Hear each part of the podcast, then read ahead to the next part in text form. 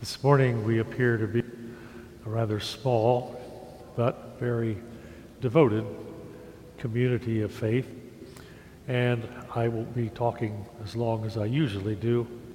Just listen a little bit faster, then we'll all be fine.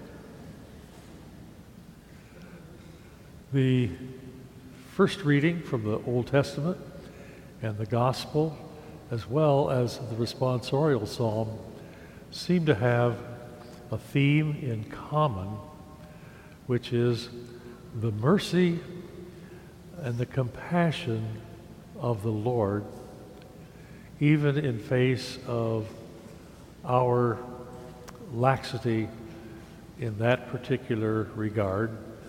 And Jesus was very aware of it because Peter comes forward with the question, how many times do I forgive my brother? Seven times? Knowing that that's more than enough. Wasn't he surprised?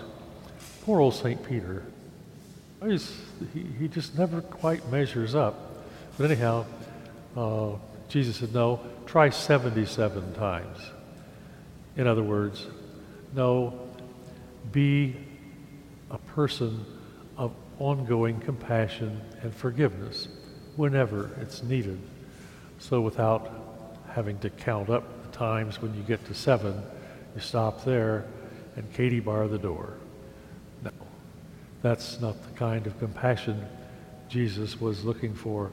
He tells this parable, and stories, parables, are usually a little bit more inviting for us to hear than what we heard. It was the very same thing in the book of Sirach, but that was not in story form. We get a little bit more engaged when we hear all the details that Jesus sneaks in to the people, like the first, the master. It actually says he forgave the whole debt. And the servant had only asked for part of that. Jesus is trying to indicate to us the, the fullness of God's compassion and forgiveness for us. And that's what he says we must be able to exert with those who offend us, our brothers uh, who offend us, and we don't need to stop at seven times.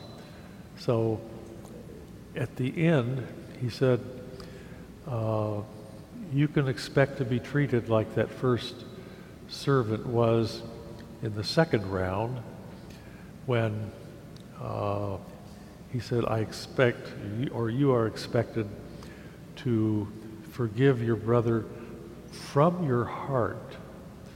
So, not just going through the motions, but from your heart. The Lord is kind and merciful, slow to anger, full of compassion. We repeated that four times to get it through our heads that this is the kind of compassion that the Lord is looking for from us and not the, uh, the limit of seven times. There's an old saying and it becomes a little bit easier each day to understand. It's uh, it goes basically it is this that if you are punishing to the earth, the earth will somehow be punishing back to you. So we look around at everything that is going on, um, not to our benefit. Why in the world is this? Well, uh, look at what we have done to set into motion and to create uh, Mother Nature's harsh side, which seems to be uh, revealing itself day by day. Why would that be? Well, look at our own human behavior. this seems to be somewhat like what Jesus was saying about the compassion of God.